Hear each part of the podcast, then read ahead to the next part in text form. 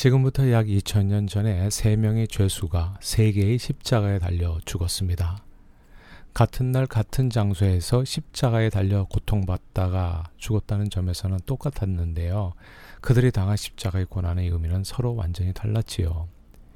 세 개의 십자가 중 가운데 십자가에 달려 가장 혹독한 고문과 잔인한 형벌을 받으며 죽은 예수님은 죄가 없으셨습니다. 그러나 좌우에 세워진 십자가에 달린 죄수들은 모두 각자 죽을 죄를 짓고 그 죄값을 치르고 있었습니다. 십자가 고난은 서로 비슷했지만 그 의미는 크게 달랐습니다. 둘은 치욕의 십자가, 하나는 영광의 십자가입니다. 금세기 미국인들에게 가장 사랑받았던 정치인을 꼽자면 아마 존 맥케인 상원 의원이 아닐까 생각해 봅니다. 맥케인의 할아버지와 아버지는 모두 해군 제독이었습니다. 미 해군 사상 최초의 사성 장군 부자라는 기록을 남겼습니다. 존 맥케인도 할아버지 아버지 뒤를 이어서 해군 사관학교에 들어가 소위로 임관됐습니다. 그런 다음 비행학교에서 훈련받고 전투기 조종, 조종사가 되었지요. 그때 마침 이제 베트남 전쟁이 한창이었을 때인데 1967년 10월 그는 하노이 공장지대를 폭격하는 임무를 띠고 출격했다가 그만 격 비행기가 격추되고 포로가 되고 맙니다. 맥케이는 포로 수용소에서 집중적인 신문과 구타와 고문을 당했습니다. 혹독한 고문을 당하며 포로 생활을 하던 1968년 7월 그에게 구원의 손길이 펼쳐집니다. 그의 아버지 잭 맥케인 제독이 태평양 사령관으로 부임합니다. 그러자 북베트남은 맥케인에게 일찍 석방해 주겠다는 제안을 하지요. 선전에 이용 하려는 전략이었습니다. 그러나 맥케인은 먼저 들어온 사람이 먼저 나간다는 군인의 수칙대로 자기보다 먼저 잡힌 포로들이 모두 석방될 때까지 나가지 않겠다고 거절합니다.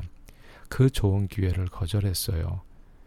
그렇게 무려 5년 반을 고난 중에 죽을 수도 있는 포로 생활을 견뎌냅니다.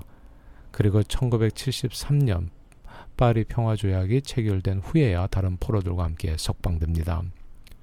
맥케인 의원은 그때의 고문으로 팔을 머리 위로 올릴 수 없는 후유증을 안고 살게 되지요. 아, 미국인들은 국가를 위해 싸우다가 부상을 입고 극심한 고난을 당하고 돌아온 군인 맥케인을 열렬히 환영했습니다. 나라를 위해 당한 고난은 견디기 힘들었지만 그 보상은 놀라웠지요. 아, 그는 하원의원이 됩니다. 그리고 상원의원이 되고 대통령 후보에도 두 차례나 오르는 축복을 누리게 됩니다. 그는 금세기 여야에 상관없이 미국인들에게 가장 존경받는 정치인 중에 한 사람이 됐습니다. 누군가 인생에는 고난 총량 불변의 법칙이 있다고 말했습니다. 인생길에서 사람들은 누구나 어릴 때 고생하든지 젊을 때 고생하든지 아니면 나이 들어서 고생하든지 인생은 누구나 공평하게 일정한 양의 고난을 겪고 살다 죽는다는 그런 말입니다. 이 말의 진위는 알 수가 없어요. 뭐 과학적으로 증명된 것이 아니니까요. 그러나 분명한 것은 사람은 누구에게나 고난이 있고 누구에게나 죽음이 있다는 사실입니다. 고난 없는 사람 없고 죽음 없는 사람 없습니다. 그러나 누구를 위해 무엇을 위해 고난받고 죽느냐에 따라서 그 결과는 크게 다릅니다. 십자가에 달린 두 강도는 자신들이 저지른 죄의 대가로 고통당하다 죽었습니다. 그들의 고통은 죄의 형벌이었지요.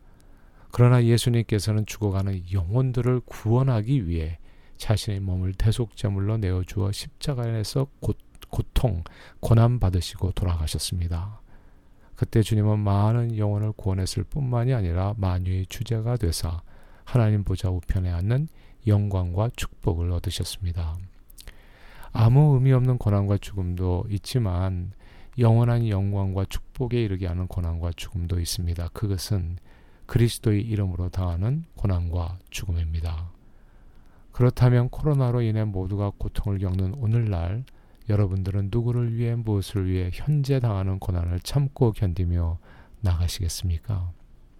저는 저와 여러분들이 늘 예수 그리스도를 본받아 그리스도를 위한 십자가 고난에 참여함을 기뻐하고 즐거워하여 주님을 영화롭게 하며 많은 영혼을 구원하는 데 쓰임 받기를 원합니다.